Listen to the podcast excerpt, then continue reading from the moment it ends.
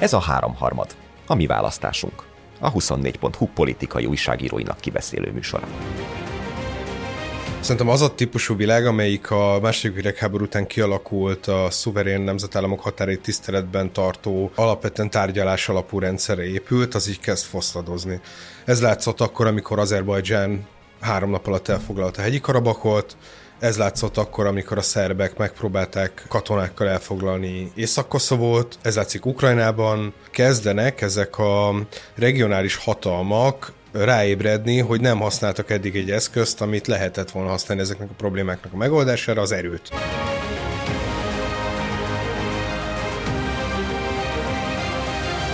Kerner Zsolt, Pető Péter és Bánszegi Rebeka a mai háromharmadban. Múlt héten választások voltak Szlovákiában, amit az előzetes felmérésekhez képest nagyobb arányban nyert meg Robert Fico volt a miniszterelnök, aki ezáltal pártjával, az merrel megkapta az esélyt rá, hogy kormányt alakítson, az, hogy sikerül is-e, az majd még a jövő zenéje, ami viszont biztos, hogy olyan retorikával nyert, ami így magyar füleknek ismerősen cseng, migráns, migráns ellenesség, vagy bevándorló ellenesség, EU és Amerika szkepticizmus, sorosozás, és hát az orosz-ukrán háború kapcsán pedig ugyanazt az álláspontot képviseli, mint Orbán Viktor, hogy a béke oldalán kell állni, és ezért cserébe szeretné megvonni az ukránoknak jutatott forrásokat. Beszélhetünk-e arról, hogy itt egy sikeres Orbán recept export történt? Ö, fú, ez jó kérdés. nem készültem. De... készültem, hogy kérdéseket tesz fel Rebeka? Mindig nem, de az, az hogy, hogy pont az Orbán recept sikeres, az egyébként tök érdekes bizonyos szempontból mindenképp az, mert az tökre látszik, hogy ugye 2020-ban, amikor elzavarták a, az utolsó, akkor már azt hiszem Pellegrini volt a, akkor is a miniszterelnök, uh-huh. de hogy amikor a, a Ficóék megbuktak, és a, az Olánó, a, ez az ilyen egyszerű emberek nevű párt hatalomra került, akkor nagyjából mindenki azt hitte, hogy a Ficónak vége, és soha többet nem fog tudni visszakapaszkodni, és annyi mindenképp a Ficónak politikai tehetsége mellett szól, hogy iszonyú opportunista és jó módon és jó arányérzékkel megtalálta azt, hogy mi az, ami még működhet arra, hogy visszahozza ezt a semmiből, és akkor elkezdett ilyen nagyon durván beleállni egyrészt az oltás ellenességbe, amiben például Orbán nem állt bele, tehát neki részben abból van a sikere, és ezt a magyar kormány soha nem csinálta, legalábbis mainstream módon semmiképpen nem, meg a sorosozásba, amit viszont igen. Tehát itt szerintem valójában csak egy hasonlóan jó politikai tehetségű ember pár dolgot ellesett az Orbántól, de se a végeredmény nem lett ugyanaz. Hát azért ezt a választást, tehát hogy megnyerte a Fico, egyáltalán nem biztos, hogy ő lesz a miniszterelnök, mert az, hogy kormányt tudjon alakítani kell, az ő pártjából kiszakadt emberekből álló klassz és, Aki azért már augusztusban így azt mondta, hogy valószínűleg együtt működne vele, tehát hogy a, a Pellegrini. Igen, ők ugye híresen közel állnak egymáshoz, viszont a Pellegrini meg a Fico nem áll szóba egymással, annyira rosszban vannak.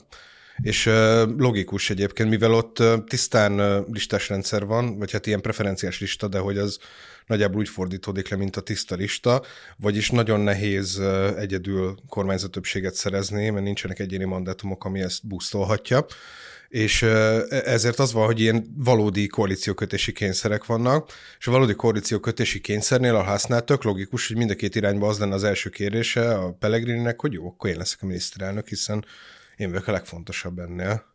Hát az is egy opció lehet, hogy, a, vagy, hogy az elnöki pozíciót ígérik meg neki. De ez nem, nem egy sokkal jelentőségteljesebb pozíció, mint a magyar elnöki pozíció, szóval nem tudom, hogy ő mennyire lenne ezzel elégedett.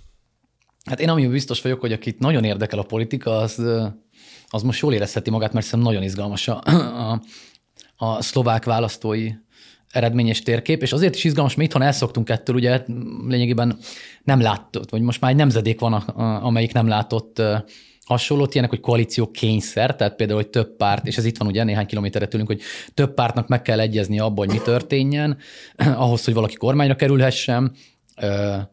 Számos nagy politikus abban az értelemben, úgy értem, olyan karakter a, vetélkedik egymás, és innen nagyon érdekes szerintem a Pellegrini pozíció, akit szerintem tök jó meg lehet érteni politikai mintázatokat belőle. Most mindenki azt gondolja, hogy valami nagy pozíció kell neki. Engem nagyon érdekel, mit fog választani, mert valójában szerintem a Pellegrini, Fico kapcsolatból és kettőjük pártjából az következik, hogy mindkettő a másikat akarja első körben legyőzni. Mondhatnánk, hogy ez akkor a legnehezebb, ha együtt kormányoznak, de hát Orbán Viktor éppen arra mutatott példát, ha már az Orbáni példát kérdezted, hogy hogyan lehet egy ciklus alatt felfalni a e, saját szövetségeseidet. Ugye a 98-2002-es kormányzás alatt lényegében e, megszüntette a korábbi koalíciós partnereit, majd végül ezeket a pártokat, illetve azoknak a tagjait, vagy, vagy legalábbis hagyományának őrzőit integrálta a saját pártjába.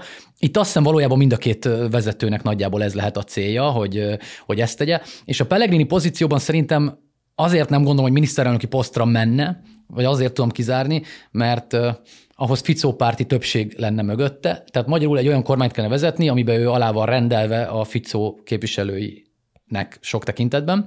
A túloldalon viszont nagyon nehéz úgy a Ficó pártot persze rongálni, ha ő ilyen valamilyen közjogi méltósági posztra megy. Tehát valójában az a nagyon érdekes politikai feszültség van a történetben, hogy a Pellegrini célokhoz valójában egy rossz kormányzás vinne közelebb, és a Pellegrininél ezért vagyok... Rossz kormányzás, ahol a Ficó... Ahol a Ficó miniszterelnök, és ezért vagyok benne biztos viszont, hogy a, a Pellegrini nem fog, és ezt most nem, áll, nem kérek senki, nagy, nagy tétet tegyen rá, de hogy a Pellegrini nem fog másik koalícióba belemenni, mert ugye van egy másik opció, hogy a Ficón kívüli párt, a Ficók és a, a Ficó és a, a, a, a nagyon szélső jobb nélküli koalíció alakul meg, ami viszont egy, szerintem a legrosszabb verzió lenne a Pellegrinek, hiszen egy instabil koalícióban a progresszívekkel szövetkezve az egy nagyon érdekes kívás lenne. Szóval ebben az értelemben szerintem ez egy nagyon érdekes időszaka lesz a szlovák politikának, érdemes követni majd, és mondom, én arra teszek inkább, hogy a, a, a Pellegrinek szerintem a politikai logikából az következik, hogy, hogy beszáll egy Ficó kormányba, aminek megnehezíti a működését. Ez lenne, ez lenne szerintem a leglogikusabb viselkedés a, a saját céljai, ha csak a szűken saját céljait, úgyis, mint a pártja növekedését nézzük, és, és általában ilyenkor az ország céljai háttérbe szorulnak, ha egy pártnak, pártnak van ilyen célja is.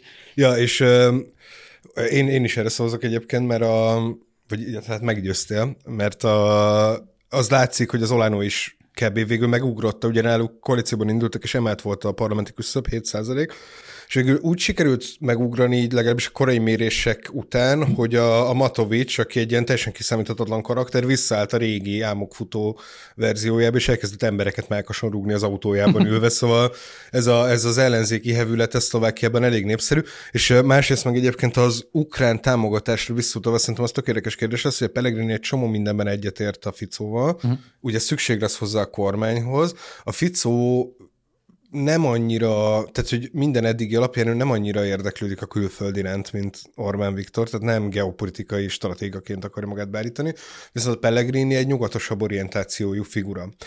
És azért lehet egyébként viszonylag folytonosság az ukránának nyújtott, nyújtott szlovák támogatások között, mert hogy azt már valójában a progresszívok is azt mondták, hogy nem nagyon lehet már mit odaadni.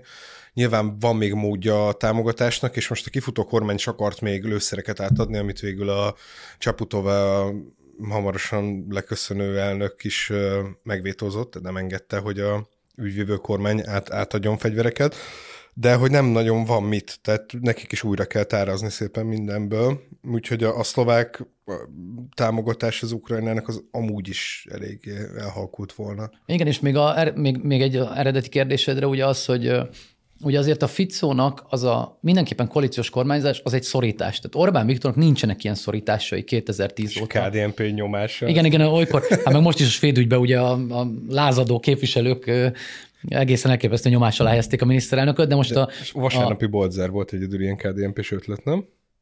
Hát azt nem tudom, hogy az volt, de valószínűleg, ja, igen, igen, de körülbelül igen. De hogy ugye itt azért a Pellegriniék, mondom, biztos, hogy mindig valamilyen típusú korlátokat, gátokat jelentenek, plusz ugye a másik oldalról meg egy szél, széljobbos nyomás van rajta, hiszen a széljobb sem ingyen lép be a koalícióba, ugye ott is azért, ha, ha bemennek a koalícióba, akkor valamit tenni kell, ami egyébként magyar szempontból megint érdekes, mert tehát ugye nyilván mivel szokott az ilyen típusú pártok, mivel tudnak leginkább kiszolgálni a közösségüket, a bevándorlók elleni intézkedések vagy gyűlöletek fokozásán túl azért a kisebbségek szoktak általában ennek a károsultjai lenni, és a Ficó már szerzett érdemeket abban, hogy a... Hát és ez lesz is, akivel valószínűleg koalícióra fog. Igen, igen, ezért mondom, hogy ez a két párt azért van gyakorlat abban, hogy, hogy hogyan ártson kisebbségeknek. Tehát ebből a szempontból szerintem egy sokkal bonyolultabb képlet azért a, a Ficói képlet, és én még azért a Ficó, mint kormányzó szerepben lévő politikus azért az nagyon más lesz szerintem, mint a Ficó, mint a kampányoló politikus. Egy rettenetesen pragmatikus politikusról beszélünk, tehát hogy a, a Meloni példát nézve, tehát a kampány és majd az azt követő mm, időszak különbözőségei, az itt szerintem még különösebben jöhetnek elő, mert itt el tudom képzelni, hogy jelentős különbségek lesznek, ráadásul itt Ficó mindig tud majd arra hivatkozni, hogy olyan koalíciós nyomás alatt van, hogy, hogy nem is tudja feltétlenül az ő saját maga által hangoztatott érveket érvényesíteni, mert vagy a Pellegriniek, vagy a túloldalról, a széljobbról érkező nyomás egyszerűen elhetetleníti, tehát ebből azt hiszem, hogy egy tök izgi választás lesz. Ami még érdekes szerintem, és és azt nem szabad, vagy érdemes mindenkinek figyelni, az a választói mintázatok, ami a progresszívek eredményei és a ficóik eredményei, ha vesszük így Orbáni retorikája hajazó eredményét jelenti. Pozsonyban, illetve azon a környékén ugye messze a legsikeresebb párt volt a progresszív, és a dél, illetve tehát a, a szegényebb területeken pedig, pedig jött előre a, a, a vidéken a, a, a Smer, és az, az igazság, hogy ez ugyanabban a mintába illik, amit a magyar választásokkal látunk egyébként a Budapest kontra kis települések viszonylatban, akár vagy a Brexit mintázatában láttuk, vagy akár az Amerikai Egyesült Államokban látjuk a, a Trump győzelemkor például, tehát hogy nagyon érdekes szerintem, hogy min, ahogy mi sorra és sorra ugyanaz a mintázat, ahol a nagyvárosi urbánus szavazóréteg, illetve az elitek szavazó szavazatai nagyon élesen elválnak a, a, a, a vidéki szavazatoktól. De egyébként szerintem ilyen részletkérdés persze, de az is érdekes azért, hogy a, ugyan nem nyerték meg azzal szemben, amit az exit pollok előző este mondtak, ami eleve egy, én nem értem, hogy mi szükség van már ezt csinálni. ugyanezt ez, akartam még mondani, igen. És ezek Pár elvileg, belül kiderül az eredmény. Igen, régebben viszonylag pontosak voltak egyébként, de hogy mi szükség arra, hogy bemondjanak egy, nem tudom, 7 vagy 8 százalék pontos győzelmet, úgyhogy utána végül 5 pont, nem is utána megfordult, mert reggel már 8% pontos győzelmet jelentettek be a Ficóéknak, és utána végül 5% ponttal győztek a, a Pellegrinieket, szóval teljesen értelmetlen az egész, a végeredményt le kell bejelenteni, és akkor ennyi, de önmagában az, hogy a progresszívek, aki egy liberális párt, Közép-Európában ekkora tudott lenni egy választáson, egy tisztán istenes választáson, azt szerintem egy meglepő dolog egyébként.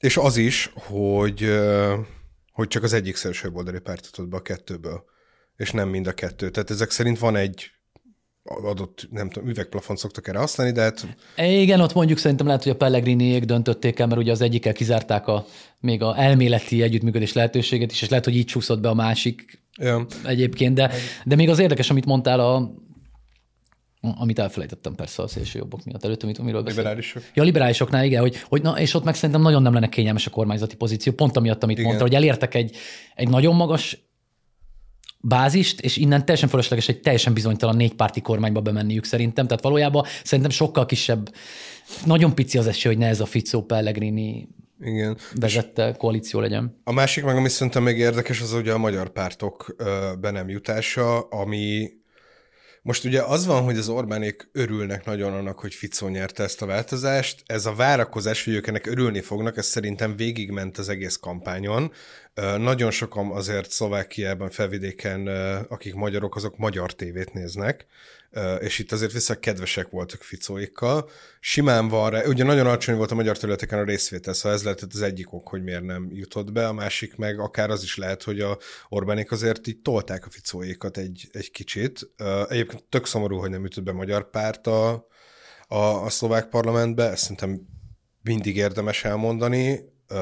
Az EP választás az egy jobb kör lehet nekik, mert kisebb részvétel és kisebb részvételnél jobban működnek a magyar pártok, de ugye már bejelentették azt, hogy ennek a etnikai alapú politizálásnak úgy tűnik, hogy vége, ami szerintem nem... Majd fel is bírálták azóta magukat. Igen, ami, igen, és nem is tűnik egy ilyen igazán jó megállapításnak egy etnikai alapon politizáló pártól, de mindegy, szóval ez szerintem egy érdekes dolog, és hogyha már ilyen tudom, hogy mindig ilyen politikai, technikai szemszögből fogjuk meg ezeket a dolgokat, és nincs itt Jóska pont a fő moralizálója ennek a műsornak.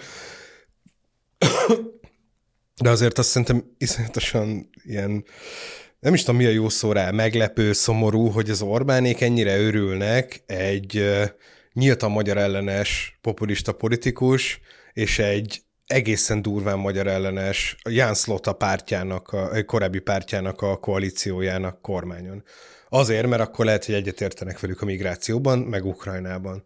És ezért a Malina Hedvig ügy, minden, amit valaha ezek az emberek bűnöket elkövettek a felvidéki magyarságérden, az meg van bocsátva. Hát Ukrajnát negyedennyiért szivatjuk, tényleg. A nyelvtörvény, jó, nem negyedennyiért, a nyelvtörvény is nagyon durva, Ukrajnának vissza kéne vonni, de az, annak a nyelvtörvénynek alapvetően a magyarok, azok ilyen um, collateral damage, tehát hogy az az oroszokra van kitalálva elsősorban. Szlovákiában meg a magyarokra van kitalálva. Tehát ez, és az egyikkel szövetkezünk, meg barátok vagyunk, a másiknak meg folyamatosan a létét vonjuk kétségbe ugyanezért. Nem látom se a logikát, se azt, hogy ez milyen szinten vinni elő egyéb, előre egyébként, vagy a felvidéki magyarok ügyét, vagy Magyarország szuverenitásának az ügyét. De hogyha most a moralizálást félreteszik, hogy egyébként politikailag milyen haszna lehet, mert hogy a pont azt, amit sokszor elhangzott ebben a műsorban, hogy miután ezek a Orbán Viktor által mesianalizált, nyugat által démonizált politikusok hatalomra kerülnek, nagyon másképp kezdenek el viselkedni, mint amit mondjuk előtte mutattak. Szóval, hogy a gyakorlatban általában nem jelent olyan erős szövetségest Orbán Viktornak, amiért cserébe megéri beáldozni egyébként a felvidéki magyaroknak a képviseletét, illetve a támogatását. Szerintem azért nem biztos, hogy igen, nagyon sokat változnak, de egy kulcsügy elég valóban. Tehát ha a migrációban speciál, ami az Orbáni kulcstémára a következő időszakban van még egy blokkoló az EU-n belül, az nekik szerintem egy nagyon fontos pont, hiszen az Orbánnak az fontos, hogy minél kevesebb ügyben maradjanak egyedül. És a Ficóval azért jó esély van arra, hogy bizonyos esetekben, mikor egyedül vagy kevesen lennének, egyel több szövetségesük lesz. Ráadásul azért nagyon másként alakul megint a V4 pozíció, tehát ebből a szempontból érdekes. Mondom, a magyar, az, az érdekes egyébként, hogy mindez a magyar Szlovákiai magyar nyomás persze kiveszik úgy, hogy nincs újra most már nagyon régen parlamenti párt. Egyébként ajánlom mindenkinek a Papatila cikkét, ami ami már megjelent, mire mire mi beszélgetünk, abban nagyon sok van erről, amit a Zsolt is elkezdett az etnikai politizálás részéről. Hát például van egy nagyon érdekes rész, hogy ugye, és ez nagyon érdekes az Orbánék Ficó, szlovák, miért, meg mit nem költséghaszonelemzésben, hogy ugye az etnikai politizálás, ha nagyon kötődik az Orbánizmushoz, akkor valójában ott egy másik választó vonalat vagy törésvonalat is felfest a külhoni magyarságnak, hogy Orbán vagy nem Orbán. És ebben nehezíti valójában a felvidéki magyarok pozíciót egy ponton, hiszen az nem képzelhető el, hogy száz százalékban azt gondolják, hogy az a, vagy hát elképzelhető, de kevés a realitása ennek. És emiatt csúszott át egyébként sok magyar szavazat nyilvánvalóan a Pozsony környékén a, a progresszívok felé, vagy akár egyébként a másik oldalon, amit a Zsolt is utalt rá a Ficó felé, mert egyszerűen ugye van az Orbánizmus és a ne, ne, kontra nem Orbánizmus választás, és ezen túl van a magyar, mint etnikai képviselet választása, vagy egy egyébként más párt, amihez meg eszmei vagy, vagy ideológiai okokból mm, kötődik, és minden egyes választó fejébe ez a dilemma, hogy az etnikai képviseletet válasszam, amely ugyanakkor eszmében távol áll egyébként sok esetben a, a saját világlátásomtól, mert mondjuk én egy szabad elvűbb ember vagyok, mint ahogy egyébként az Orbánizmus körébe húzott külhoni pártok egy része, vagy válasszam a az eszmémhez közel állót, amivel viszont nehezítem az etnikai képviselet létrejöttét, ami meg azért egy plán egy ilyen parlamentben, vagy plán egy ilyen kormány mellett biztosan nem lett volna, vagy biztosan fontos lett volna azért, hogy magyar képviselők is üljenek a, a parlamentbe, szóval szerintem egy nagyon nehéz dilemma, és, és kérdés, hogy mit, mi a költség és mi a haszon, de mondom, én azt gondolom, hogy valójában itt a, ezeknél az eseteknél a, a, a külpolitikában az Orbánék ezekkel az egyes szövetségek, szövetségekkel szerintem azért ők úgy ítélik meg, hogy ez bőven megéri nekik ez a, erre a kérdésre a, a válaszuk azt szerintem, hogy megéri azt a költséget kifizetni. Technikailag egyébként több okból is megéri nekik. A, az egyik az az, hogy ugye két hét múlva Lengyelországban is választások lesznek, nem teljesen biztos a lengyel kormánypártok győzelme, ha a lengyel kormánypártok győznek, akkor valamennyire enyhülni fog az a feszültség, ami az utóbbi időben a magyar kormány és a lengyel kormány között kialakult, mert nem lesz kampány. És kampányban sokkal ezebb volt Orbán Viktorra szobálni, mint kampány után lesz, és ez, ez eleve egy gyengítés. Valószínűleg nem fog már arra az ilyen nagyon baráti viszonyra visszatérni egy jó darabig, ami korábban volt, de jobb lesz a viszony a kettő között. Ha viszont a Tusk vezette Egyesült Lengyel ellenzék nyer, hát akkor még durvább lesz, és ugye Magyarország elveszti azt az egy biztos pontot, hogy mindig volt egy ország az Európai Tanácsban, amik nem szavazta volna meg azt, hogy a hetes cikk szerinti eljárással Magyarországnak felfüggesszék a szavazati jogát az Európai Tanácsban. Ugyan ez az eljárás még valójában nincs folyamatban ellenünk, egy másik pontja van a hetesnek, de hogy itt ilyen kollektíven bevédtük egymást ezzel szemben a lengyelekkel, és itt nagyon szükség van egy másik országra, és, és azt el tudom képzelni egyébként, hogy, hogy a Ficó akármennyire is megváltozik majd kormányon, ugyanúgy, ahogy a Meloni tette, ebbe belemegy. Hogy, hogy azt viszont nem engedi, hogy az Orbánéknak felfüggesszék a, a jogát. A másik ok pedig, hogy van egy úgynevezett blokkoló kisebbség, ami az, hogyha jól emlékszem, akkor négy tagállamnak az együttes szavazata kell, amivel egy csomó uniós ilyen jogszabályalkotási kezdeményezést meg lehet vétozni. Biztos van még mindenféle más elvárás népesség szerint meg ismerő, hogyha lengyelek benne vannak, a szlovákok benne vannak, az lehet, hogy magában elég, és ugye Ausztriában is van arra esély, hogy a, a szabadságpárta Herbert Kikoller az élén kormányt fog alakítani majd a következő választások után, bár erre kevesebb, mint a többire, és akkor már egy ilyen négypárti dolog lenne, és ott egy csomó mindent meg lehet fúrni ezekkel, a, ezekkel az ötletekkel. Még azokat is, amikhez nem kell egyébként egy öntetű szavazás, hanem minősített többség, vagy bármi más. Hát ennek kapcsán ugye a nemzetközi sajtóban írtak is arról, hogy ez a szlovák választás az előszere lehet annak, hogy az európai egység most akkor újra megbomlik, vagy tovább bomlik, hogy most éppen hol állunk a folyamatban, viszont most azt leszámítva, hogy éppen milyen szövetségeket lépnek, azt hogy látjátok, hogy maga az, hogy mondjuk a bevándorlás és az orosz-ukrán háború és ennek az ilyen szélsőségesebb narratívája, amit behoztak, hogy ez ennyire le tudta dominálni a választás, és ennyire fontos tényező volt akár a szavazók között, hogy ugye lesz a lengyel választás, de például Németországban is tartományi választások vannak, ahol szintén megjelent, és egyfajta reneszánszát éli az egész bevándorlás téma, vagy ez a migráns kérdés, hogy ez mennyire lehet nyomás egyébként így az Európai Unióra. Kezded? Kezd. Ah, jó. Uh, én egy csomóféle változást látok egyszerre egyébként, a, amik erre hatással vannak. Az egyik, és szerintem a legfontosabb ebből, az egy világméretű ilyen átalakulás, aminek most eléggé beleléptünk a hangulatába, hogy a, szerintem az a típusú világ, amelyik a második világháború után kialakult a szuverén nemzetállamok határait tiszteletben tartó alapvetően tárgyalás alapú rendszere épült, az így kezd foszladozni. Ez látszott akkor, amikor Azerbajdzsán három nap alatt elfoglalta hegyi Karabakot. Ez látszott akkor, amikor a szerbek megpróbálták katonákkal elfoglalni Észak-Koszovót. Ez látszik Ukrajnában, ez látszik egy csomó helyen, hogy az, hogy a, hogy a nemzetközi jog, meg ez a tárgyalásos politikai módszer eddig előnyt élvezett a, a nyers erőszakkal szemben, és én most tökre azt érzem egy csomó helyen, hogy kezdenek ezek a regionális hatalmak ráébredni, hogy nem használtak eddig egy eszközt, amit lehetett volna használni ezeknek a problémáknak a megoldására, az erőt. És ebbe beletartozik az is, hogy lehet, hogy még Azerbajdzsán lerohanja majd Örményország déli részét is, szóval egy, csomó ilyen változás van, hogy foszladozik ez a fajta ilyen nyugati világ, és tökre lehet, hogy egyébként, hogy pár éven belül itt olyan változások lesznek, amiknek köszönhetően ez visszaáll majd, de egyelőre nem így néz ki, egyelőre elég ilyen puskaporos hordó hangulatú az egész. India megmerölni szik politikusokat Kanadában, Szaudarábia megmerölni Törökországban uh, amerikai és szaudi kettős állampolgárokat, és nincs következménye igazán. Szóval hogy ez, e, ez van egy, egyrészt egy ilyen világméretű változás, a másik Európában szerintem az, hogy ezek a kormányok, ahol így hatalomra kerültek, ezek a szélsőbb erők meg, megerősödtek, ott alapvetően rosszak a kormányok is. Tehát, hogy megnézed, hogy a Scholz mondjuk hogy tudott kormányozni ebben az elmúlt pár éves időszakban, az egy rettenetes teljesítmény. És emellett meg az van, hogy Németországnak, tehát mindig ilyen egyedi eset valójában, Németországnak az egész mainstream politikája az valójában ilyen iszonyú kicsi véleménykülönbségekkel működik, folyamatosan nagy koalícióban kormányoznak, minden párt ugyanazt mondja.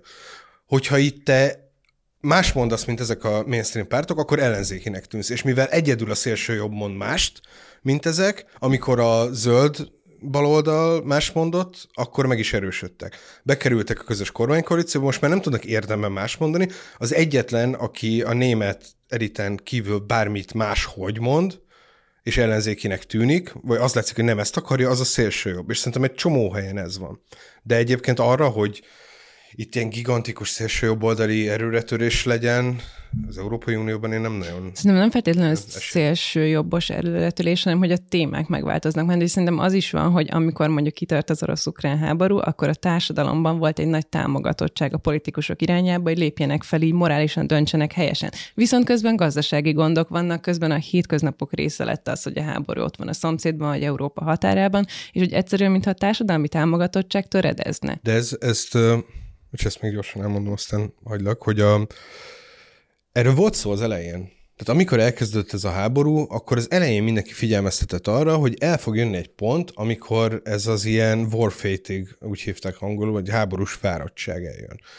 Amikor az látszik, hogy nincs eredmény, és egyre kevésbé van értelme pénzt adni az ukránoknak, arra, hogy fölvegyék a harcot a, a, a, az oroszokkal, és így bef- bele fognak fáradni ebbe a nyugati országok, és az eleje óta figyelmeztetek erre. Ezért ütötték annyira az Zelenszkék az eleje óta az, hogy minél gyorsabban, minél több fegyvert megkapjanak, és amint megkapták az egyiket, elkezdték ütni a másikat, hogy még mielőtt ez a nagyon durva háborús fáradtság eljön, aminek egyébként az Egyesült Államokban azzal szemben, ami most látszik, például nincsen feltétlenül nyoma.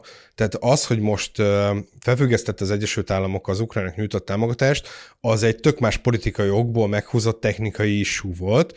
A két héttel korábban szavaztak a kongresszusban egy nagyon hasonló ukránok nyújtott támogatásról, ahol jelentős többsége volt annak, hogy ezt megszavazzák. Tehát, hogy ezt valószínűleg vissza fog térni egyébként, de nem teljesen biztos.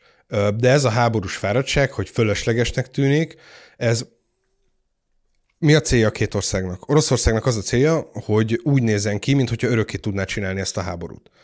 Mert ez az az örök, tehát ez az örök háború érzése az, amivel el tudja érni, hogy a nyugati kormányok feladják Ukrajna támogatását, és ha feladják Ukrajna támogatását, akkor Oroszország nagyobb eséllyel tudja megnyerni a háborút. Ezért Oroszország úgy csinál, mintha bármeddig tudná húzni ezt az egész állapotot, és a, és a nyugatiak pedig azt látják, hogy hát a Putyin még mindig tart, nincsen semmi gáz, akkor minek csináljuk ezt az egészet. És ez az ő érdekük. Ukrajnának meg nyilván az ellentét az érdeke. Tehát itt van egy politikai kommunikációs harca a háborúzó felek között, és szerintem ez alakítja át annyira. Hát szerintem a, a, arra visszatérőzem a valóság is más demokratikus, vagy valamilyen szinten demokratikus berendezkedési országban és autokráciákban, tehát a, ugye a szennek van az igazságoság elmélet, ami híres elmélet, és már többször elmondtam, ugye arról van szó, hogy a működő demokráciákban sohasem volt éhínség. Ugye ez azért van, mert a működő demokráciákban az információk áramlanak, mindenképpen közügyekké válnak a legnehezebb kérdések, ezért kénytelen a hatalom reagálni. Ezzel szemben totalitárius diktatúrákban, vagy bármilyen szintű diktatúrában, ugye mindig a alárendeltek mindig abban érdekeltek, hogy jó információkat adjanak föntre, ez torzítja a valóságot, nem lesz igazság, és nem, nem lesznek az igazság tudatában a vezetők, ezért nem kényszerülnek döntésre. Ilyen volt egy nagy kínai éhínség egyébként, de, de Indiából is voltak, van egy ilyen konkrét példája, amikor ezért a mostani Kínában is egyébként. Igen, hogy ezért, ezért nem születnek meg azok a politikai döntések, amelyekre szükség lenne, mert egyszerűen a döntésekhez szükséges információk nem jutnak el a nyílt vita és a nyílt sajtó vagy a szabad sajtó hiányában, vagy más közöttő csatornák hiányában, vagy akár a közösségi média szabadsága hiányában a döntéshozókhoz. És emiatt, és az hogy jön a háborúhoz, emiatt egyébként a háborús fáradtság is ilyen szempont egy sokkal nehezebb ügy a, a működő demokráciában. Tehát magyarul sokkal nagyobb a tétje az életnek, mint autokráció. Tehát ugye a, a, az Oroszországban nem számít az élet, hiszen a Putyin amíg úgy dönt, hogy ez nem számít, addig nem fog számítani, és ez nyilván egy Alexievics könyvét ajánlom mindenkinek a, a de hülye vagyok a fiúk cinkoporsóban például, amikor amikor lényegében már erről szól, hogy az afganisztáni háborúból hogyan hordták haza halottakat úgy, hogy lényegében el voltak zárva az információk. De egyébként, aki a Csernobyl sorozatot megnézi, ez egy másik szempont, ugyanezt látja, hogy, hogy hogyan nem tudták, miért halnak meg, vagy miért szenvednek azok az emberek. Egy demokráciában, egy demokratikus társadalmakban ugye meg kell győzni mindig az embereket, hogy ez az ő érdekükben van. Csak ugye minél hosszabb, annál nehezebb, hiszen mikor a sokadik koporsót ér haza egy városba, akkor egyre több kérdőjel, hogy miért halunk meg, miért halnak meg a gyermekeink még többször.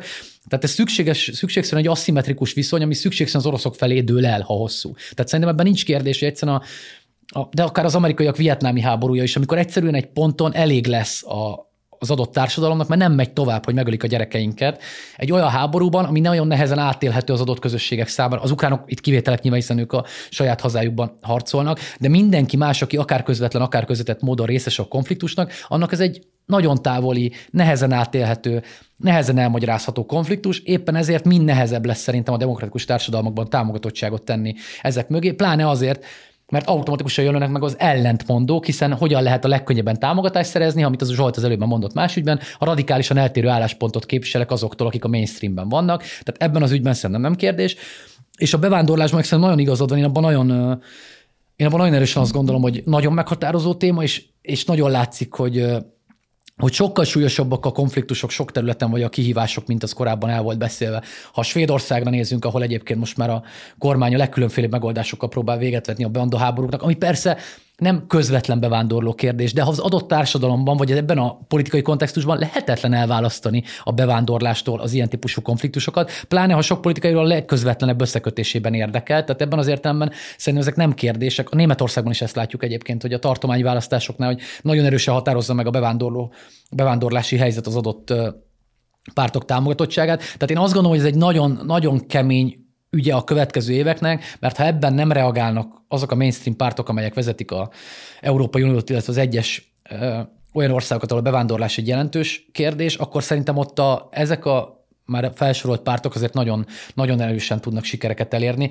Tényleg az osztrákoknál azt látjuk, a németeknél a közvéleménykutatásokban. Nyilván az, amit a Zsolt mondott, hogy általában ezek a pártok persze közvéleménykutatásokban ezekben az országban erősebbek, mint választási eredményekben a végén, mert ott egy ponton a kormányzó képesség kérdésében valószínűleg mindig van egy kis az AFD nem biztos szkepszis. mert az új még. Igen, és, de, és azt akarom mondani, csak egy ponton viszont át fog jönni. Tehát lehet, hogy egyszer azt mondta a választópolgár, hogy most még nem, lehet, hogy másodszor azt mondta, de egy ponton pedig azt mondja, hogy most már akkor próbáljuk ki, mert ez nem mehet így tovább. Hogy mi nem mehet így tovább, azt persze nehéz megfogalmazni, mert mert mondom, és innen szempontból az Orbán Viktor kérdés, ez egy nagyon érdekes kérdés, hogy mit lehet tenni? Ugye itt van a kérdés. Tehát, hogyha a falak, a tengerek, a nem tudom mik nem akadályozzák meg, hogy ahogy a magyar kerítés nem akadályozza meg, hiszen ezt most láttuk a szlovák választásod látható jelenetekből, hogy a, ahol migráció téma lett, azok nem tudtak máshonnan, vagy nehezen tudtak volna máshonnan jönni, mint Magyarország. Nem is féltem, hogy azt ígérték, hogy le fogják zárni azonnal, azon a, a, a tárt, igen. igen. Tehát, hogy, hogy valójában itt azért az van, hogy jelenleg senki nem tudja a megoldását. A... És,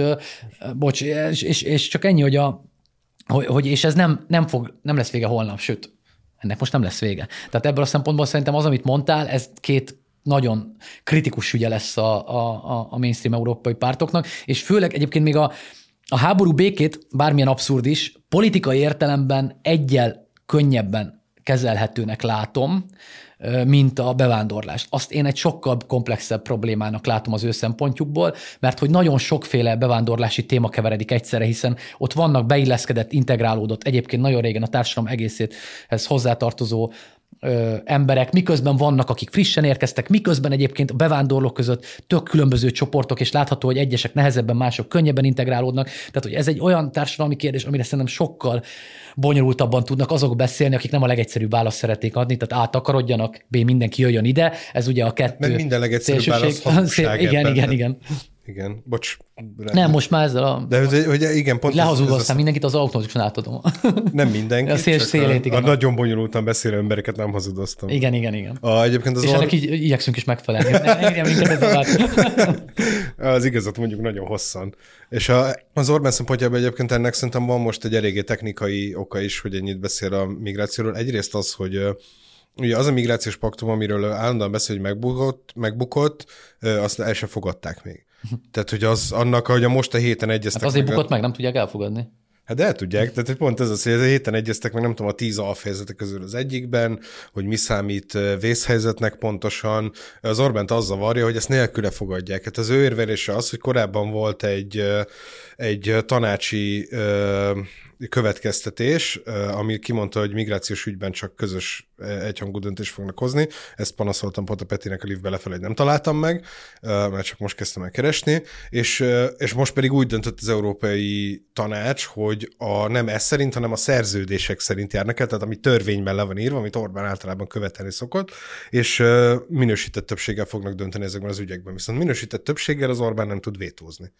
És ő ezt szeretné, hogy vétózhasson, és hogy tartsák magukat ahhoz a tanácsi következtetéshez, ami egyébként egy politikai szándéknyilatkozat az Európai Tanácsnak, tehát a minisztereknek, a miniszterelnököknek ebben nincsen döntési jogkörük és jogi következményük, csak kimondják, hogy a miniszterék majd mit szavazzanak meg.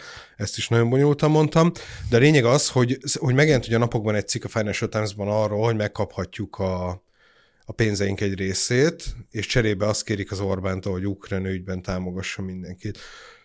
Nincs köze Ukrajnához ezeknek a pénzeknek. Tehát, hogy a, nem is értem, hogy a, az egész, megkaphatjuk a pénzek egy részét, egy, egyféle pénz, ez egy, egy elég zavaros cikk volt egyébként, ami összemossa a jogállami mechanizmust a, a a horizontális feljogosító feltételekkel, ezt leírtam cikkben részletesen, hogy a kettő micsoda, de az a lényeg, hogy abból, amit írnak, kizárólag a horizontális feljogosító feltételekkel blokkolt pénzeket adhatják oda nekünk, amik nem voltak befagyasztva, ezek, ezekről a bizottság szavaz, tehát nincs mögötte politikai döntés, mert ha politikai döntés lenne, akkor a tanács szavazna róla és itt, itt hogy olyan pénzeket fogunk megkapni, amiknek volt négy kritériuma, ezeket a kritériumokat Magyarország teljesítette, készre jelentette már augusztus elejére. Tehát akkor miért nem kaptuk meg eddig? Ugye? Azért, mert most telik le a határidő, ameddig jóvá kell hagyni. Tehát, hogy ezt úgy fogjuk megkapni, hogy mi teljesítettük az elvárásokat, leadtuk augusztus elején, 60 napja volt a bizottságnak elbírálni ezt, és utána el kell utalni a pénzt. Tehát azt mondod, hogy nem Orbán Viktor és a Szijjártó Péter vétói zsarolták ki. Ezt Igen, pénzt, azt mondom, hogy ez, fog. hogy ez a horizontális feljogosító feltételek körüli minden döntés pontosan az szerint megy, ahogy minden politikai mellékszál nélkül mennie kellene. Mondtak négy elvárást, az igazságügyi reformot teljesítettük őket, leadtuk a számlákat, készre jelentettük.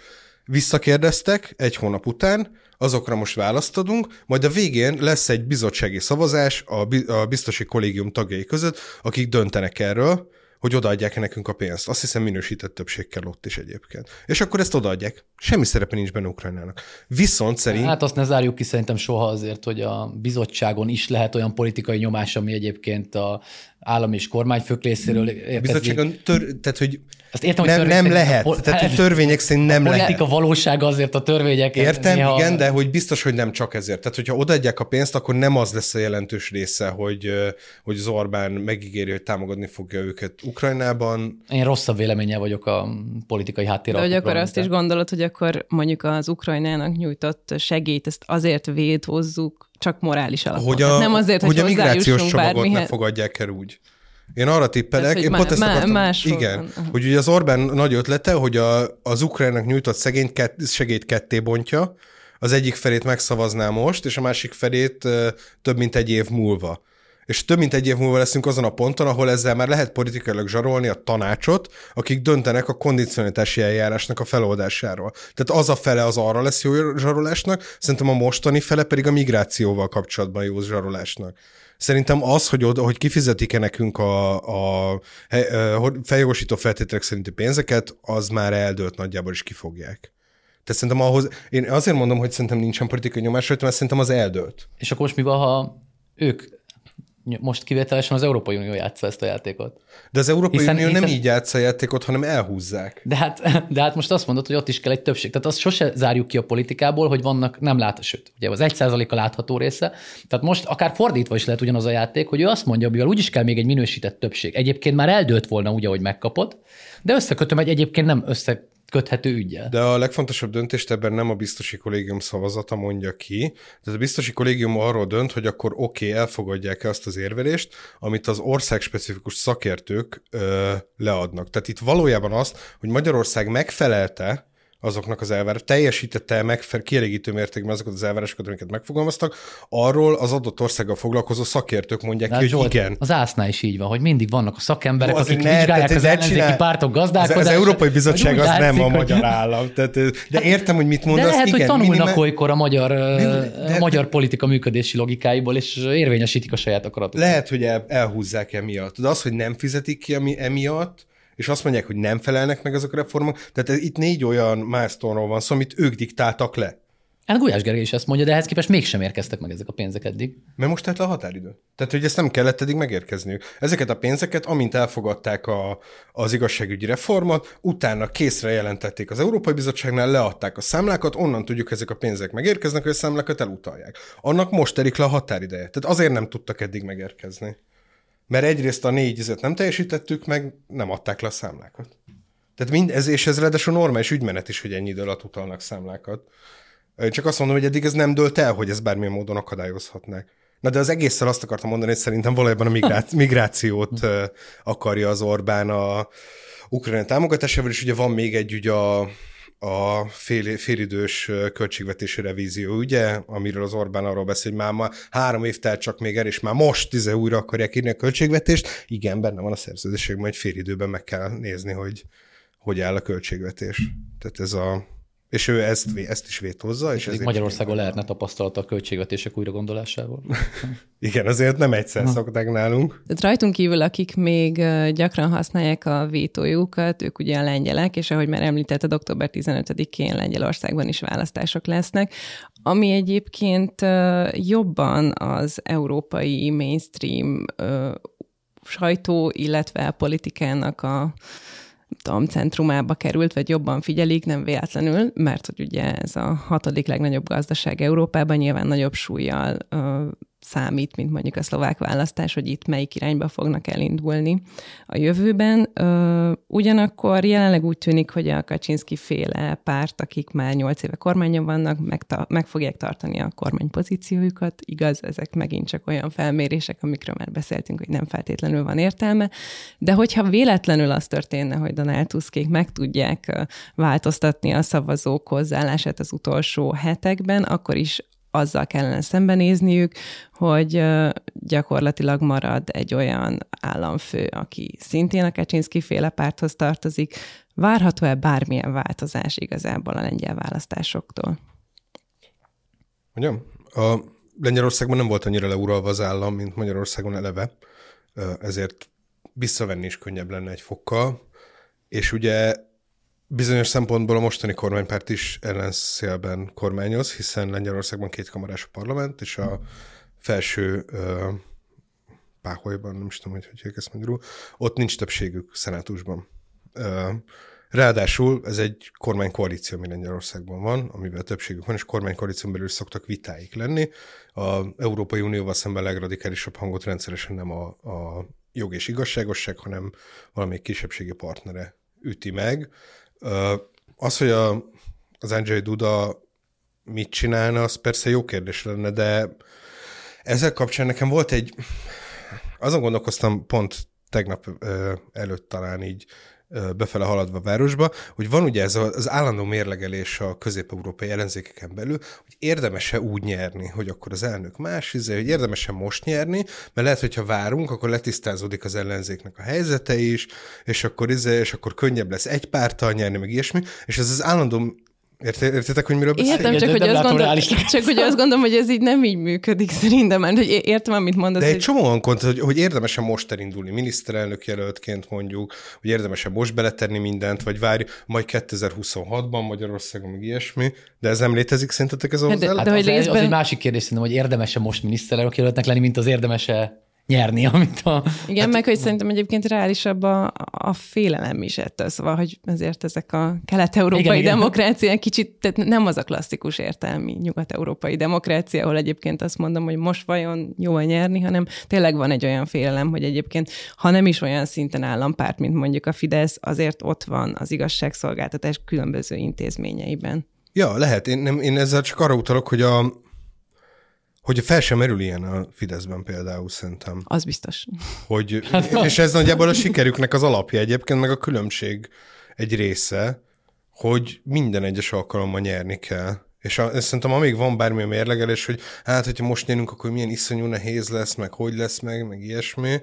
Ebben szempontból szerintem a lengyelek egy fokkal jobban állnak, mint a magyar ellenzék, de szerintem anélkül a hozzáállás nélkül nekiállni se érdemes, hogy mindent meg kell nyerni és minden napot meg kell nyerni, és ez az, amiben Fidesz konzekvensen az eleje óta jól teljesít, és a, az alapvető vezérlő logikája annak, ahogy intézik a dolgaikat.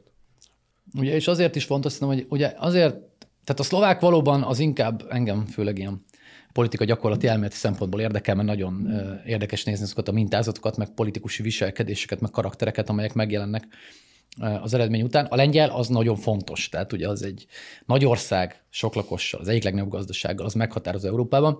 Ám de pont azért, mert ezek a demokráciák messze jobb állapotban a politikai rendszerek, mint a magyar politikai rendszer, ott valójában nem tudnak kialakulni olyan helyzetek, mint a magyarban, mert mindenképpen nagy az ellennyomás. Tehát, hogy tehát nyer az egyik vagy a másik, de semmiképpen nem jönnek létre olyan, nem nyílnak ki úgy az ollók, mint a, a, mint a magyar választás után, és nincsenek olyan hatalmi, korlátlan hatalmak amelyek itthon létrejönnek, és a versengő elitek is, tehát 40 milliós vagy egy több tízmilliós országban az elitek száma és ereje sokkal változékonyabb, meg sokkal feszítőbb, mint idehaza, tehát nem úgy működik, hogy na, vannak az enyémeim, és ezek kapnak mindent, ott egyszerűen túl nagy erők feszülnek egymásnak ahhoz, hogy, hogy nagyon egyoldalú lehessen a hatalomgyakorlás. Tehát ebből a szempontból sokkal több korláttal dolgoznak ezek a hatalmak, így bármilyen típusú is az adott kormány összetétele nem tud olyan olyan úthengerszerűen átmenni a, a, az ország intézményrendszerén, mint ö, idehaza az Orbán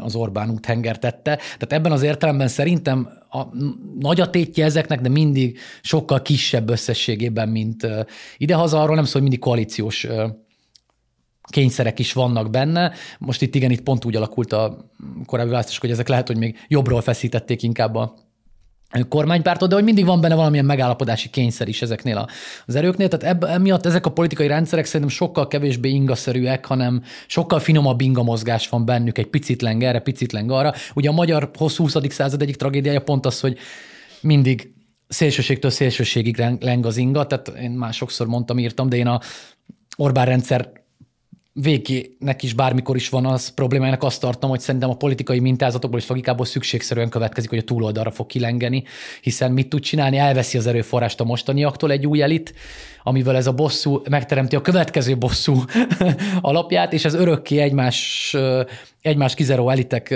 gyilkolják egymást, amiből nem következik az, hogy olyan mini konszenzusok létrejöhessenek, amik, amik egyben tartják ezeket a politikai rendszereket. Szóval a lengyelnél én kevesebb kockázatot látok ilyen szempontból, nem tud annyira elmozdulni. Ami fontos szerintem, majd érdekes lesz megnézni a választói a választók eloszlását, szinte biztos vagyok benne, hogy ugyanaz a mintázat fog kirajzolódni, mint a szlovák és magyar választásokon. Varsóban nagy fölénnyel, vagy legalábbis releváns fölénnyel fognak nyerni a, a tuszkék, és és a szegényebb lengyelországi területeken pedig a Kaczynszkijek, és a kettő közötti részen pedig eldől a választás, de, de nagyon érdekes mondom, szerintem most már évtizede rajzolódnak ki ugyanazok a minták minden választáson, szinte a legtöbb, nem most minden nyilván, nyilván az egy publicisztikai túlzás volt, de hogy, hogy nagyon sok választáson is nagyon hasonlóan, úgyhogy ez egy olyan kérdés, ez szerintem szintén az európai politikának, amire nem találják a nem jobboldali populista pártok a megoldást, hogy hogyan képesek, illetve a politikusok, hogy hogyan képesek az urbánus szavazott rétegeken túlra menni. Plusz olyan koalíciókat sem tudnak. Ugye Magyarországon eleve ez a koalíció nincs, tehát nem létezik, itt egy nagyon speciális modell van, de a többi országnál se látszik, hogy kirajzolódnak azok a koalíciók, amikkel képesek, ha ők nem is érik el az urbánus rétegeken túl a, a szavazókat, legalább olyan partnerekre lelni, akikkel ez megvalósítható. Egyébként Vicces módon Magyarországon volt meg ennek a mintázat, ugye ez a klasszikus MSZP-SZDSZ koalíció, ugye az SZDSZ volt, ami a legmagasabb iskolázottságú, a legurbánusabb és a legnyugatosabb és a legkozmopolitább globális elitet el, Mi most elvitte. Igen, és, és az MSZP pedig képes volt bemenni azokra azokra a szegényebb, melósabb területekre, ahol és képes volt támogatottságot nyerni, azóta nem látjuk ezeket. A többi országban ezért érdekes nézve. Ezért érdekes nem tökre beszélgetni ezekről a választások, nem azért, mert annyit tudnánk, tehát én nyilván nem értek sem a lengyel, sem a szlovák belpolitika, az legyen nagyon fontos mondás. Inkább a politikai mintázatok érdekesek benne, vagy azok a logikák, hogy mozognak a, az országok, és hogy milyen fontos lenne egyébként tényleg egyszer átmenni újra egy koalíciós korba. Tehát, hogy a, a Fidesz túlhatalma egyébként az következik, tehát az egy picit mindig, a Fidesz túlhatalmáért, a Fidesz hibáztatni, az az igaz, minden párt logikája azért nagyjából ez. Tehát vannak szélsőségesen önkorlátozó politikusok, ezt nem tagadom, de alapvetően minden politikus arra törekszik, hogy bővítse ezt a hatalmat, ami van. És Magyarországon, mivel felszámolták ezeket az ellenyomásokat és koalíciós kényszereket, ez alapjaiba változtatta meg a politikai kultúrát sajnos, mert azért az egy nagyon más dolog, mikor beszélgetni kell, érvelni kell, meg kell szerezni képviselők támogatását. Az egyszer más eredményt hoz, és mindenképpen jobb eredményt hoz, mert egy korlátozott hatalom mindig mindig, mindig erősebb erősebb közösséget teremt szerintem, mert többek érdekét képes érvényesíteni, mint, mint az, amelyik egy érdeket érvényesít. Ezt a legnagyobb meccsben végül úgy fogjuk látni, hogy akkor végül Kína gazdasága nagyobb lesz, mint az Egyesült Mhm, Államok. igen. Mm, Szerintem egy tök, mert nagyjából ugyanez a logika megy végig a kettő között is. Amúgy a lengyel választást azért is szórakoztató nézni, mert kicsit időutazás az egész. A, most a héten abból volt egy tök nagy hiszti, hogy a vendég volt egy ellenzéki politikus a lengyel köztévében. Idáig elmentek? Ezen, de várjál, mert megszakították az interjúját azzal, hogy a, megmutatták, hogy a Mateusz Morawiecki második János Pál kedvenc hoddogozójában eszik hoddogot New Yorkban, és ezzel félbeszakították az ellenzéki politikust, és ez mennyire felháborító. És én meg így ültem a Twitter előtt, és így azon gondolkoztam, hogy ellenzéki politikusok köztévében, nagyon durva, mit képzelnek ezek? De a másik nagy vitájuk meg ugye arról volt, hogy volt egy hatalmas ellenzéki tüntetés Varsóban, és elkezdett ugyanaz a számháború, amit Igen. Magyarországon már sok éve láttunk, bár Rákai Filipig nem mentek el, noha ránézésre Varsóba azért legalább annyian összegyűltek, mint annó azon a Fidesz gyűlésen, de itt is azt hiszem a néhány tízezertől az egymillióig terjedt a becslése a Igen. résztvevők számának. Ami valószínűleg ilyen 800 ezer körül voltak. Egyébként tényleg irgalmatlanul sok. Én néztem a képeket. Zseniális, hogy belőtted így számszerűleg a nagy számháborúban végül is egy... De ezt, nem- ezt nem én állítom egyébként, hanem az ottani ilyen közvéleménykutatóknak az elvileg hitelesebb része. Amire mondtad, hogy ne figyeljünk. Amire mondtam, Nem, egyébként az exit A szlovákra mondtam. meg az nem, exit a lengyelt pollok. még nem nulláztuk le. És a, a harmadik meg, hogy kiküldtek mindenkinek ingyenes szórólapot, aminek az volt a, a, az önszavazata, volt a címe, hogyha jól emlékszem, és rajta volt egy csónak afrikai menekültekkel, és azzal az óriási címmel, hogy ők már elindultak.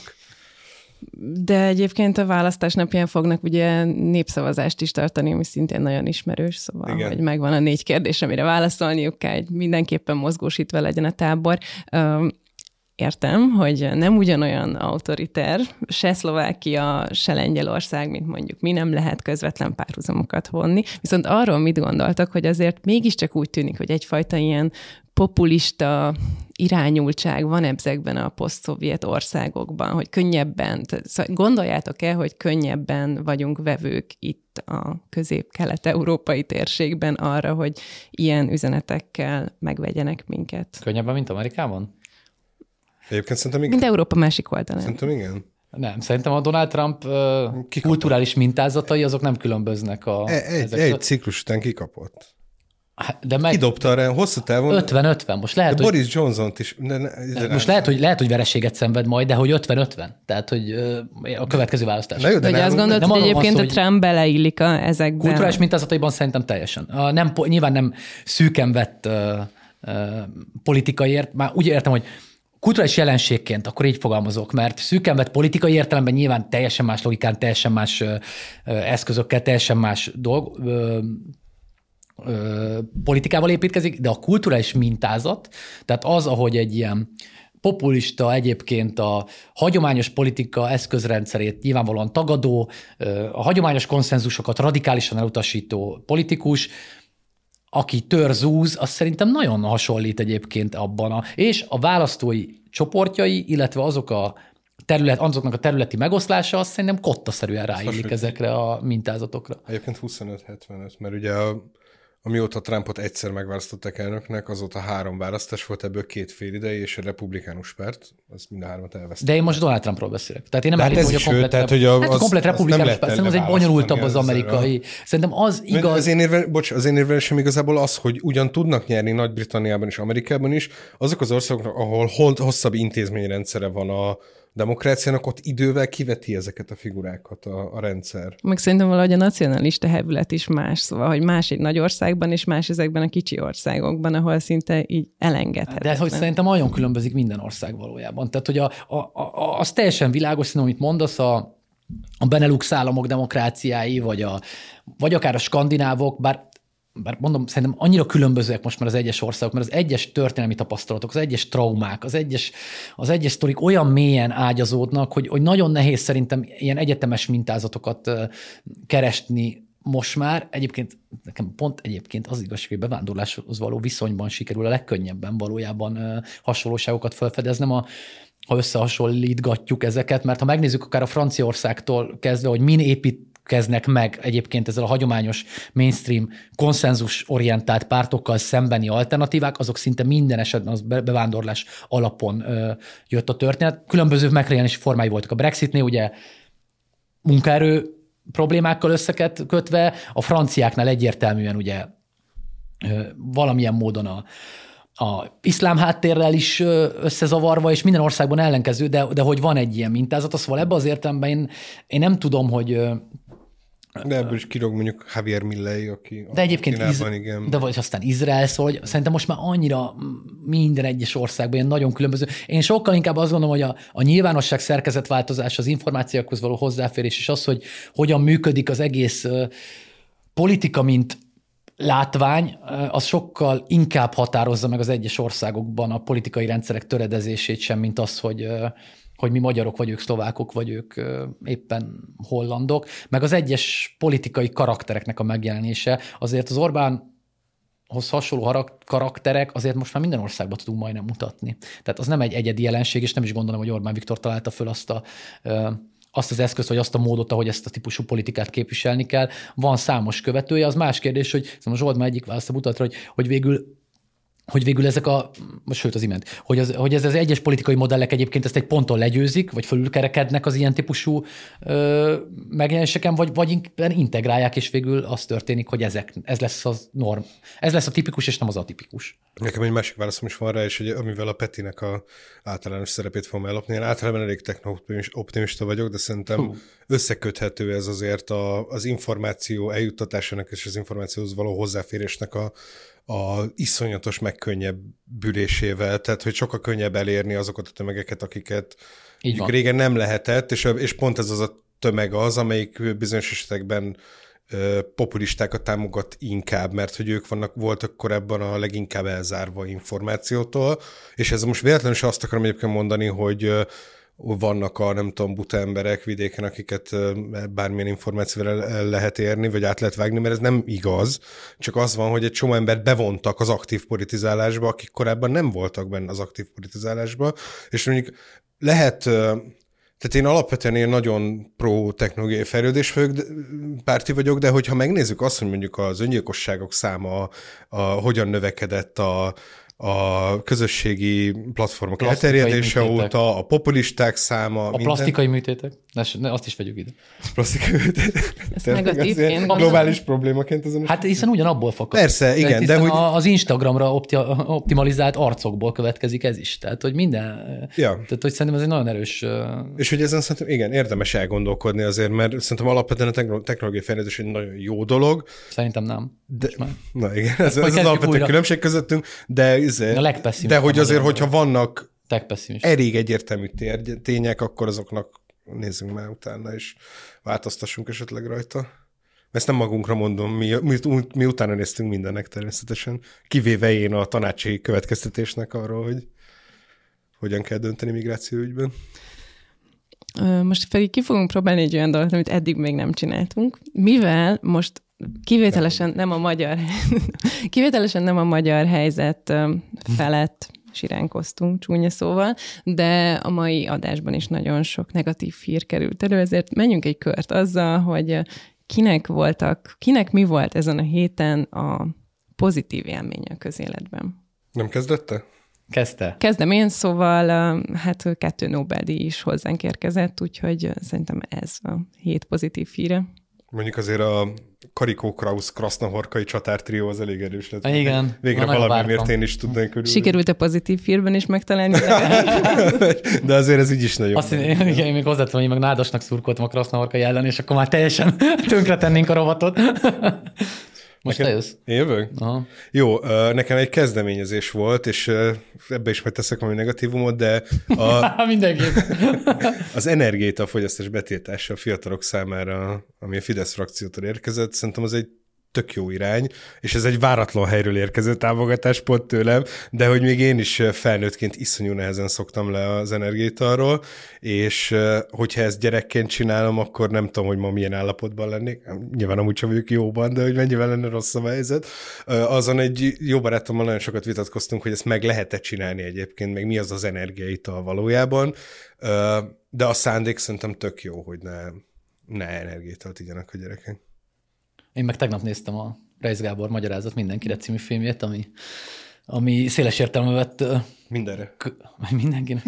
Magyarázat mindenre, mindenkinek egyébként. Igen, ami széles értelme vett közélet azért, de tényleg ajánlom mindenkinek, mert azt hiszem mindaz, amiről beszélgetni szoktunk, az így nagyon szépen van összehúzva egy, egy filmbe, és olyan filmnyelven elbeszélve, ami, ami, ami azért sokat segítene abban, hogy megértsük, meg hozzáférjünk, hogyan lehetne politikáról beszélni, hogy hogyan nem tudunk politikáról beszélgetni. Egyébként úgy tényleg annyira negatívra vagyunk programozva, hogy azért azt gyorsan elmondom én is, hogy ezt posztoltam is róla reggel Facebookon, és és az első kommentek között már voltak olyanok, amik az egész reménytelenség. Tehát, hogy, hogy az egész film arról szól, hogy hallgassuk meg a másikat, vagy nem tudom, értsük, hogy az első kommentekben már olyan odaverések, hogy, hogy persze a film ismerete nélkül, na mindegy, szóval nem egy reménygazdag volt a kommentmező, de a film az, az ezzel szemben egy tök fontos alkotás szerintem, úgyhogy én meg ezt javasolnám. Ha fölmegyünk, alá fogom kommentelni, nem láttam, de szar. szóval ez egy közepesen sikeres első prób- próbálkozás lett azzal kapcsolatban, hogy ne csak negatív hírekről beszéljünk, úgyhogy menjetek, nézzétek meg Reis Gábor új filmjét, és ne energiaitalt igyatok alatta. És akkor találjátok még föl a... Nyerjetek egy Nobel-díjat. Sziasztok!